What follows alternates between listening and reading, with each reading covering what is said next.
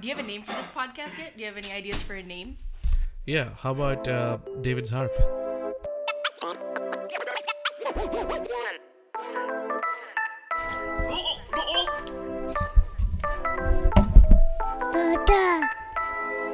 David's harp. And let's go. Hello, and uh, welcome to the new episode of David's Harp. I just want to say I really appreciate you taking the time from whichever time zone you are in morning, evening, afternoon to come and listen to this podcast. And uh, I personally just wanted to say, uh, after listening to the first podcast, many of you gave me a feedback, and I really appreciate uh, the fact that you've liked it, you've enjoyed it, and um, thanks for all the encouragement. Now, um, it's a very interesting podcast that I wanted to do. I mean, I wanted to spend some time, bring in a guest, um, and I tried asking a few people.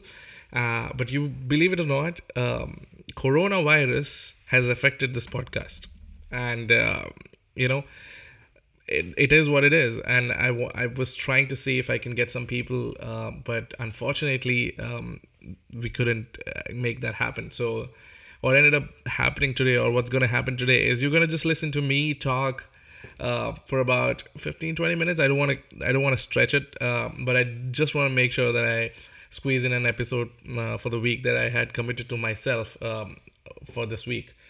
So you know there's a problem when you cannot find toilet paper.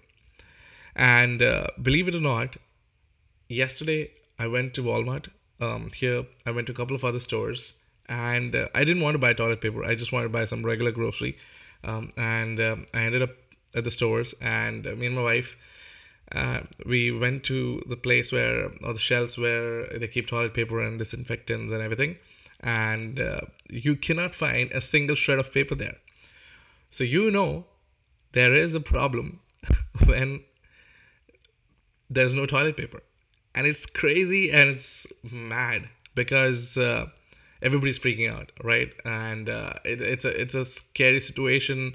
Uh, there's a lot of fear going on. There's a lot of hysteria, and this is probably in in its sense a true, in its sense a true hysteria, right? Um, everybody's uh, kind of concerned. There's emergency uh, in the United States, um, Italy, uh, Canada is I think working towards it. Um, China has been on emergency for almost month and more. Korea, uh, it's all over the place. So the whole planet, uh, the planet that we call Earth, is essentially uh, in a sense of hysteria. Uh, there's scare, um, and it's just not uh, hysteria. It's a real problem, right? Uh, this virus, coronavirus, it's a legitimate problem that all of us are facing right now, and governments and officials and organizations uh, and individuals are trying to do what they can to essentially solve it. And um, one of the ways they're trying to do this is by creating situations where we do not come and mingle and interact with each other so that we don't spread it. Now, I was talking to one of my friends. Uh, she's based in uh, Rome, uh, in Italy, and she was telling me that it's it's extremely difficult for them. They're in lockdown they're unable to get out uh, and there are multiple rules that they have to follow if they have to get out. Uh, there are only two people who can be in the car and situation like that. Now one of the reasons why they want to do that is even if you're healthy even if you have no symptoms you can be a carrier. And it's very difficult to isolate this problem in a mass. So that's one of the reasons why they're trying to create a situation at the moment where we all do not interact with each other or, or reduce the interaction so that the spread can be reduced. Now, and this has created um, a lot of um, you know confusion in people, um, and uh, you know people really are not sure about uh, what they should be doing, what they they shouldn't be. Uh, they want to meet people, they don't want to meet people, but there is always this uh, fear of if I'm a carrier, if I'm not, if the person I'm meeting is a carrier, if the person I'm not meeting is a carrier. There's a there's a sense of fear, you know, and uh, and it's it's genuine, it's natural, and it's supposed to happen, and um, you can't escape it, right? And that's the world we are in right now, and uh, Um, you see, the economy has been wild this week. The markets have been crashing. Um, and you see uh, sports players getting infected. You're seeing actors getting infected. I think Tom Hanks got infected and tested positive in Australia.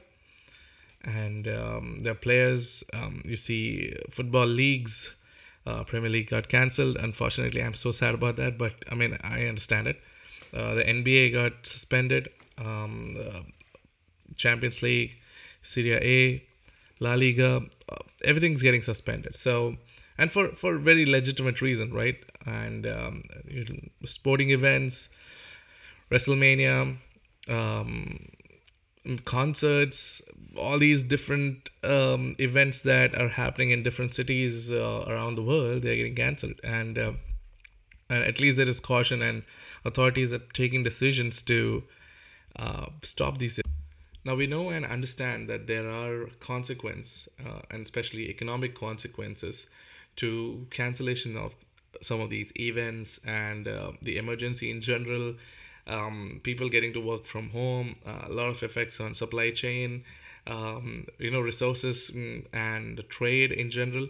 There, there is a massive effect um, that we are seeing and which we will be seeing as this situation you know resolves and gets fixed. Now what about other events? The events that happen in our lives that are very significant for us at a, at a spiritual level um, going for worship going for prayer um, for us christians especially going to church on sundays. Now me being a catholic for me uh, going to sunday a mass is extremely important. Uh, it's an obligation for us from the catholic church. And it's not just an obligation it's a grave obligation for us to attend um, the Holy Mass. Now, for the first time, um, at least in my lifetime, I'm hearing that uh, the church has come out and removed the obligation from attending the Holy Mass on Sundays. Now, it's extremely important for us to understand uh, why the church has taken this step um, because I've been following a few conversations that I saw where people have not understood this or people are not really uh, sure and there's a confusion and there is a you know little bit of a disappointment that the church has taken that step and uh, not everyone understands it now what we need to understand is this is not a step that only a few dioceses have taken uh, in the United States. This is something that is happening around the world. Uh, we are seeing this happening in um, the, uh, the, Catholic churches in Korea. Uh, this is happening in Italy, in Rome. this step has been taken. Now, we need to understand in depth that this decision has been taken in prayer. This has been taken by the bishops um, uh, in consultation with the priests. And uh, now, when I went on to research and I was trying to look if this has really happened in the past, the church has taken the step before, I couldn't really find any particular documents or any particular articles about it. I did a quick research, but I couldn't find it. So that this is a unique situation for the church, you know, and um, and the church leadership has taken that step. Now, uh, some of the things that I was trying to research and was trying to understand was what really is the obligation that we have. Now, what I did was go to the CCC, the Catechism of the Catholic Church, and it's an um, it's an amazing book that describes in detail how the Catholic Church functions and how she prays and what she prays, what it believes in, why it celebrates, all these ideas about the Catholic Church and how it stands comes together in this book. And it's a must read for somebody who's trying to explore and understand the church. Now, if you go to CCC 2180, that's the one that really talks about the Sunday obligation. What it says is on Sundays and other holy days of obligation, the faithful are bound to participate in the Mass. Now, if you go to 2181, it says the Sunday Eucharist is the foundation and confirmation of all Christian practice. For this reason, the faithful are obliged to participate in the Eucharist on days of obligation, unless excused for a serious reason, for example, illness, the care of infants, or dispensed by their own pastor. Now, these, these are the areas or these are the situations where it's okay, where the obligation may not apply. And that's where we're talking about this just cause. Now, the just cause where uh, worshippers need to be kept safe from the pandemic. Now, that's where this decision has come out of the abundance for the concern of the health and well being of the people of God. And this is what we need to understand right now. So, yeah, for some time, maybe we won't be able to attend the Holy Mass together with the fellowship. However, the Sunday remains holy. And for us Catholics, we still observe the Lord's Day by still being in the spiritual communion. And uh, we can do so many other things to attend the Holy Mass. We can watch it online, we can watch it on television, we can listen to it on radio. Channels like EWTN, Shalom, and uh, the new watchthemass.com is providing ways by which we can stream and watch the Holy Mass on Sundays. So let's not be discouraged, let's be encouraged that we understand this. We understand the step that the church has taken, and we understand that this is a different time and this is a different situation, a very unique situation.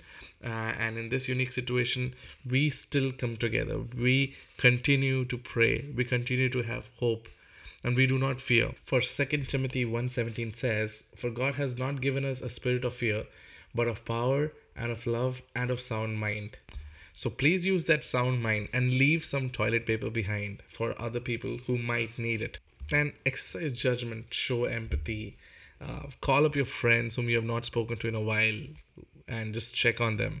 Spend time with your family, uh, play some board games, watch a movie, and uh, you know, th- we are still in Lent. So prepare for Easter and uh, focus on what you really need to focus on um, do not be discouraged do not be in fear because fear doesn't come from the lord and it's a distraction. It's trying to bring you down. And um, there's something interesting that i was reading about uh, when i was trying to understand you know why um, or whom can i call out to? Uh, was there anybody else who was homebound? And there have been different saints who have been homebound and been unable to attend the holy mass. And uh, the patron saint, you won't believe this, um, and maybe you know this, is Saint Clare of Assisi. Now, the same friend, the same Saint Clare that we talk about in the story of Saint Francis of Assisi. Now, she founded the Poor Clares in the 13th century and is the patron saint of television. Now, during her final illness near the end of her life, St. Clare was confined to her bed in the infirmary of her convent, and she couldn't attend the Mass.